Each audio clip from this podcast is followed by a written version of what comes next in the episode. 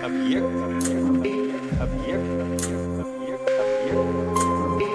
22. 22. 22. Смысле? Главным открытием дня для меня стало то, что слова «синекура» и «маникюр» имеют одну основу. Конечно, вот эта кура, в них заложенная, стоит присмотреться, выплывает на поверхность, но я почему-то удивился. Пришлось выискивать этимологию, которая увела, конечно, в латынь, где кура – это, собственно, уход, не от слова «уходить», а от слова «ухаживать», забота, коротко говоря.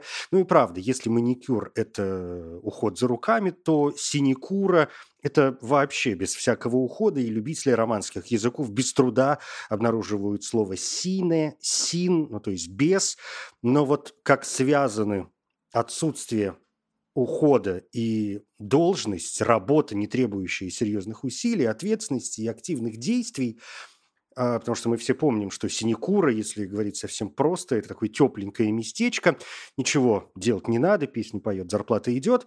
Стоит ли удивляться, что термин возник в средневековой церкви, точнее в Англии, где он обозначал должность, не несущую никакой ответственности за э, заботу о душах, за лечение этих самых душ. И так называли настоятеля, который не брал на себя обязанности непосредственно заниматься воспитанием и излечением души и даже не жил в приходе, а его работу выполнял викарий. Викарий тоже слово очень интересное. В самом широком смысле это персона, действующая от лица другого человека. Это представитель, заместитель. Ну вот, э, допустим, Папа Римский использует титул «Викариус Кристи», то есть он заместитель э, Христа. В православии викарий – это священник, не имеющий своей епархии и помогающий правящему вышестоящему епископу. Здесь, кстати, можно сравнить слово «викарий» с латинским же словом «вице», означающим «вместо», ну, мы знаем вице-президент в первую очередь, постепенно слово «синекура» стало применяться к любому посту, светскому или церковному, который порой вообще не требовал никакой работы.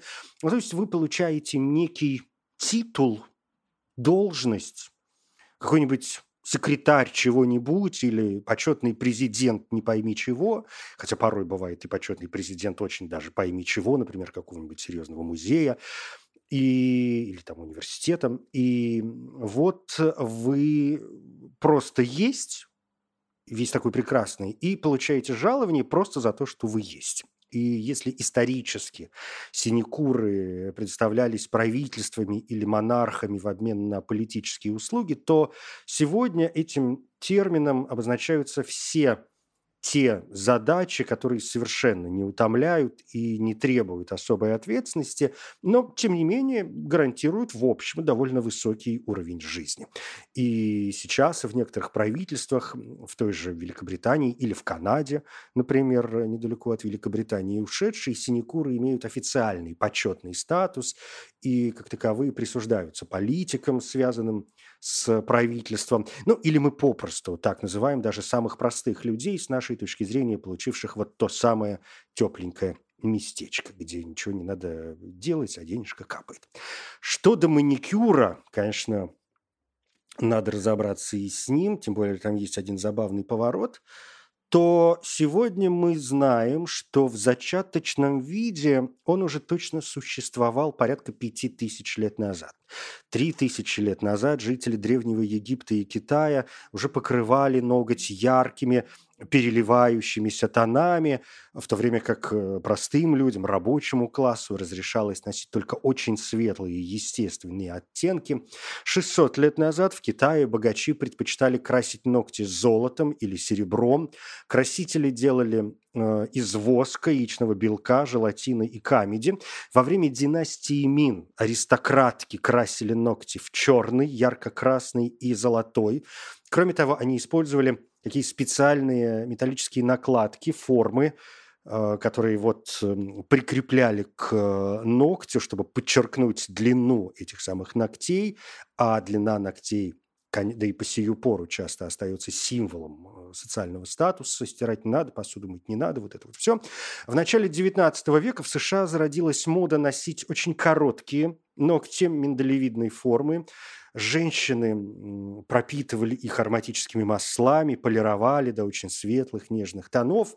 Инструменты, используемые в маникюре, тоже развивались. И в 1830 году доктор Ситц первым применил пилку из апельсинового дерева на ногтях э, своих пациентов. Его внук продвинул это изобретение деда, создав целую систему ухода за ногтями. И система эта в целом оказалась довольно дешевой.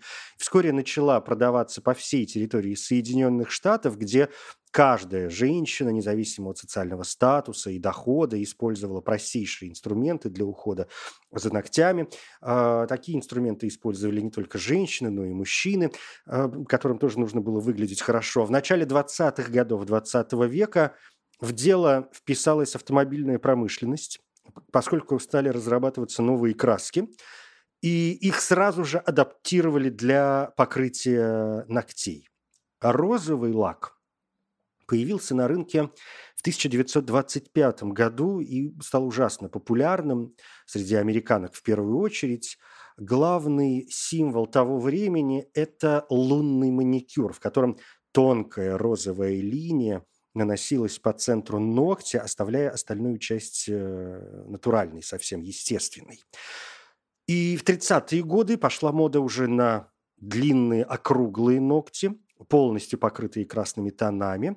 И это повлекло за собой изготовление самых различных оттенков. Но вот э, компания Max Factor выпустила на рынок мягкий бирюзовый цвет, э, который начал вытеснять монополию красных цветов, и э, в мире лаков открылась тогда новая эра. В 20-30-х годах во Франции, и вот это тот самый поворотный момент, о котором я говорил, начался бум маникюра, известного и по сию пору как французский маникюр. Это когда кончики ногтей окрашивают в белый цвет, а остальная часть ногтя остается в естественном розовом цвете, такой розовом оттенке. Сейчас я скажу об этом два слова чуть позже. К 50-м годам маникюр стал сильнейшим сектором косметической промышленности. Основным техникам стали публично преподавать известные косметологи, парикмахеры этому учились на всей территории, в первую очередь Соединенных Штатов. Одним из первых брендов на рынке лаков стал Ревлон, Коко Шанель, которая любила короткие, но яркие ногти, ответственна теперь за то, что привнесла эту моду в высшие богатые слои общества.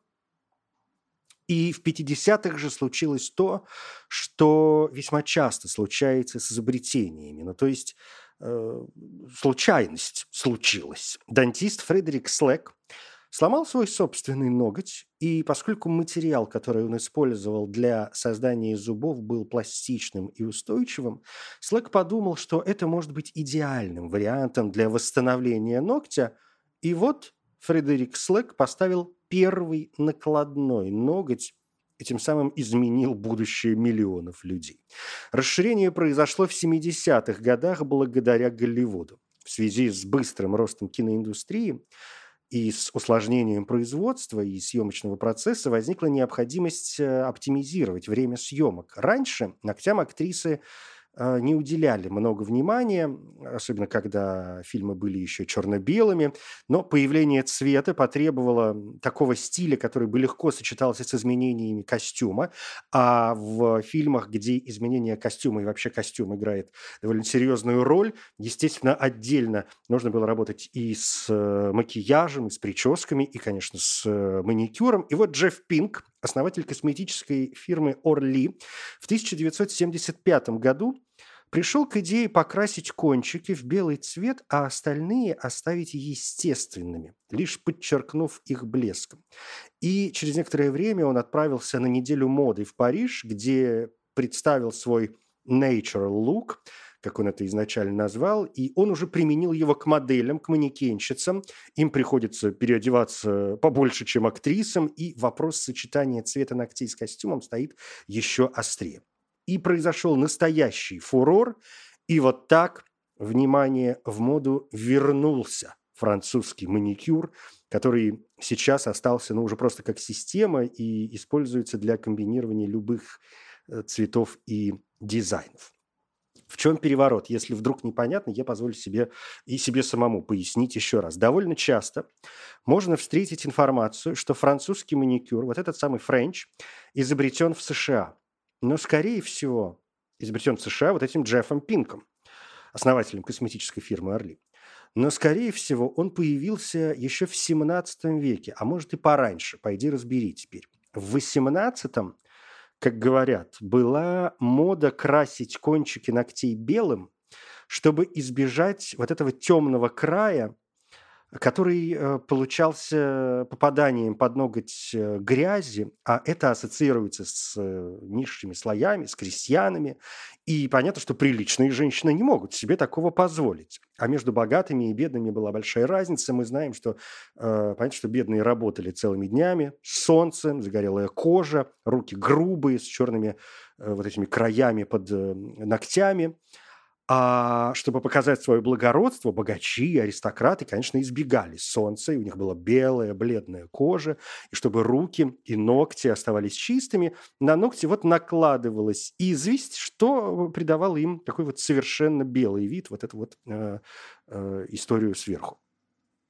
И перерождение случается, как я уже сказал, во Франции в 20-30-х годах 20 века – и в 70-е Френч уже был заново переоткрыт Джеффом Пинком в Голливуде, откуда распространился по всему цивилизованному миру не в последнюю очередь благодаря росту популярности эстетики порно в 70-е годы 20 века. А Пинку э, стали говорить вообще надо дать Оскар за то, что он так повлиял на процесс кинопроизводства.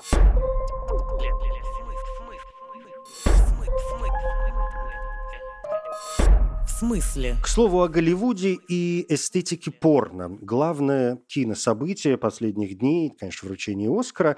Я позволю себе здесь э, к нему не возвращаться. Основные заметки я оставил у себя в Фейсбуке, забредайте при случае. Но вот на фоне всего этого дела я вспомнил о персонаже по имени Алан Смити. Кинопоиск утверждает, что он значится режиссером 88 фильмов и сценаристом 19 фильмов. Кроме того, он 7 раз выступал как продюсер, 23 раза как актер, 12 раз как оператор, 5 раз как художник, ну и так далее.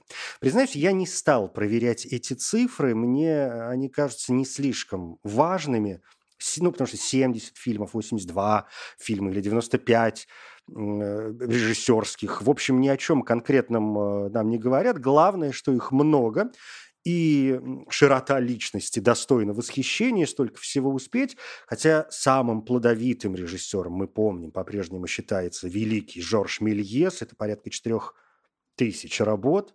Но это короткие картины, более-менее полноформатных у него около 50. У испанца Хисуса Франко около 200 картин – в Голливуде отличился Уильям Бодин, 302 фильма за почти 50 лет с 1916 по 1965 год. Из них 182 полнометражных и 120 неполнометражных. А Джон Форд, великий Джон Форд, единственный по сию пору, на дворе 2021 год, обладатель четырех Оскаров за режиссуру, снял а, больше 140 фильмов. Но, правда, большая часть его немых картин утеряна. Из оставшихся не все блестящие, но «Железный конь», «Дилижанс», «Гроздья гнева», «Как зелена была моя долина». Ну, в общем, есть, конечно, выдающиеся моменты. А, коротко говоря, Алан Смити, вспомнившийся мне, на рекорды не особо тянет, но он ужасно интересен тем, что вовсе не существует. Алан Смити – это официальный псевдоним, используемый режиссерами, которые не хотят, чтобы их имя было использовано в проекте. Псевдоним появился в 1968 году. Просто до этого года правила гильдии режиссеров Америки не разрешали указывать режиссеров над, э, под псевдонимами а, чтобы снизить давление продюсеров и повысить статус режиссеров, согласно теории авторства, утверждающей, что то есть, согласно теории, говорящий о том, что режиссер является основной творческой силой, стоящей за фильмом, так что уж э, будьте любезны. Псевдоним Смити был впервые создан для э, фильма «Смерть стрелка». Это фильм 69 года но э, его обошла картина под названием «Fade In». На русском это обычно звучит как «затмение». Вот это «затмение» вышло раньше, и в итоге стало первым фильмом, выпущенным под режиссерским псевдонимом Алан Смити. За ним скрылся Джуд Тейлор, работавший в основном для телевидения. В главной роли там Берт Рейнольдс. А сам фильм интересен... В общем, неплохая, надо сказать, картина. И интересная еще и тем, что это первая голливудская картина, где показано, что кто-то принимает противозачаточные таблетки. Что до смерти Стрелка, то во время съемок главный актер Ричард Уидмарк, а он, в общем, был уже такой звездой в то время, имел некоторый вес, не помню насчет Оскара, но, по-моему, у него точно была уже хотя бы номинация за плечами – и вот он был недоволен режиссером Робертом Тоттеном и в итоге смог договориться о его замене Доном Сигелом. Позже Сигел посчитал, что он провел на съемках всего 10 дней, а Тоттен – 25. И в итоге у каждого из них было примерно одинаковое количество отснятого материала в финальной редакции Сигела, но Сигел ясно дал понять, что вообще я тут, конечно, что-то снимал, но работой в это время, по сути, занимался Ричард Уидмарк. И Сигел, когда фильм был закончен, не хотел, чтобы его имя заменяло имя Тоттена. Тоттен тоже отказался отвечать за всю работу. Уидмарк выразил протест, и из гильдии режиссеров Америки было заключено соглашение об использовании псевдонима Алан Смити. Критики, надо сказать, фильм э, довольно высоко оценили. Кроме того, конечно, оценили его нового режиссера. Э, ну, в частности, Нью-Йорк Таймс написала, что Алан Смити обладает прекрасными способностями. И первоначальное предложение, когда стали подыскивать псевдоним, заключалось в том, чтобы указать вымышленного Элла Смита. Ну, очень просто. Эл Смит. Ну, как бы и все. Но это имя было слишком распространенным. Но действительно, оно слишком простое, и, конечно, оно уже использовалось в киноиндустрии. И фамилия сначала была заменена на Смити с одной английской буквой «и» на конце, а затем на Смити с двумя «и». Ну, то есть, по идее, это произносится как Смиthi. И вот посчитали, что вот этот вариант как-то позволит избежать путаницы с похожими именами и в то же время не привлечет особого внимания. Правописание Алана Смити стало в итоге общепринятым, и, например, в базе данных э, IMDb, Internet Movie Database, перечислено достаточно художественных фильмов и сериалов с этим именем.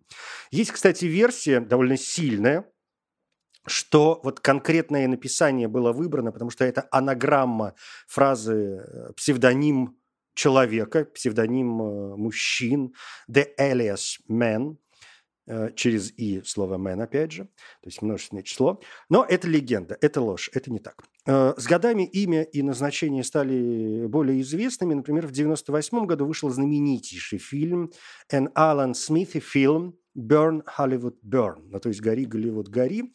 И действительно знаменитая работа, провалившаяся везде, абсолютно но э, очень вспоминаемая, и в связи с этим в первую очередь, это фильм, в котором человек по имени Алан Смити в исполнении Эрика Айдла собирается снять дорогущую картину. 300 миллионов долларов, большие звезды, все как надо. Но студия кромсает картину, и Алан Смити хочет взять в итоге вот псевдоним чтобы его имя не стояло в титрах. Но вы понимаете, он не может взять псевдоним, потому что официально признанный для таких случаев псевдоним в точности совпадает с настоящим именем режиссера.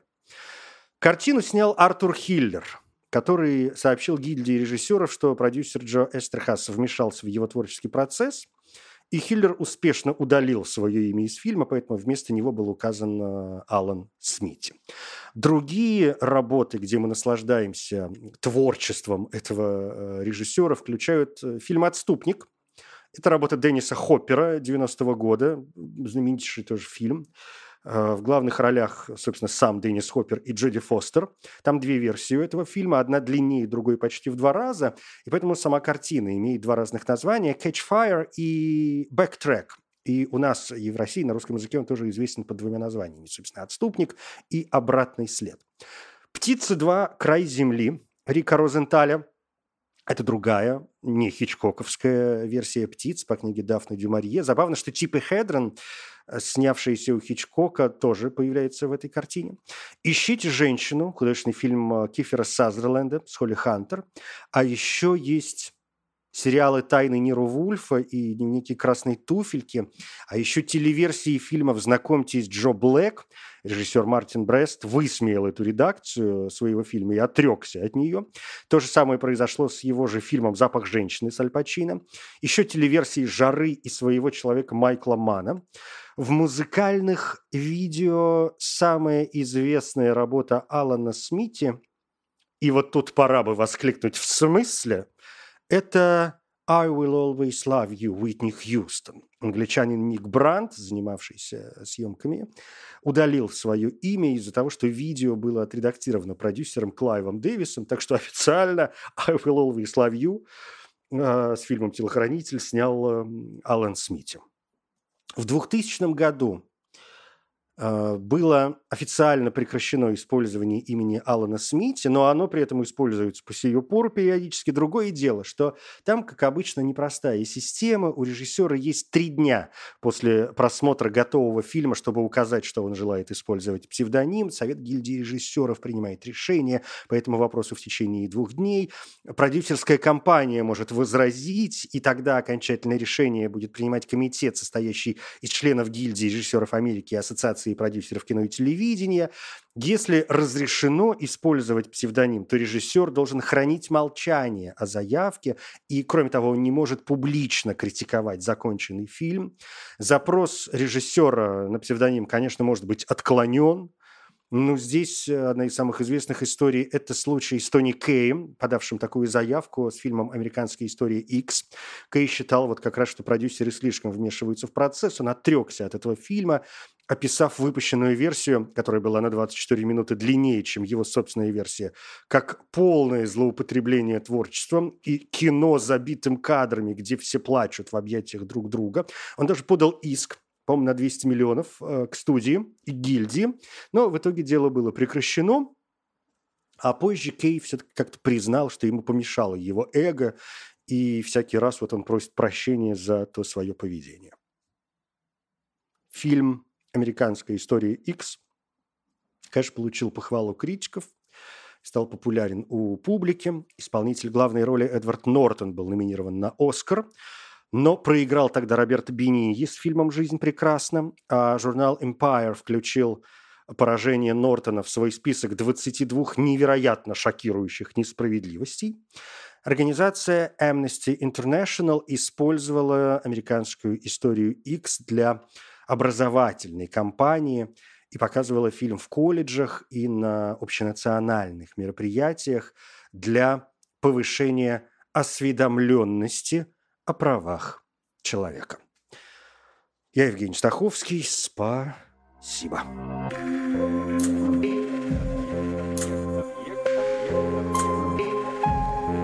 Объект 22.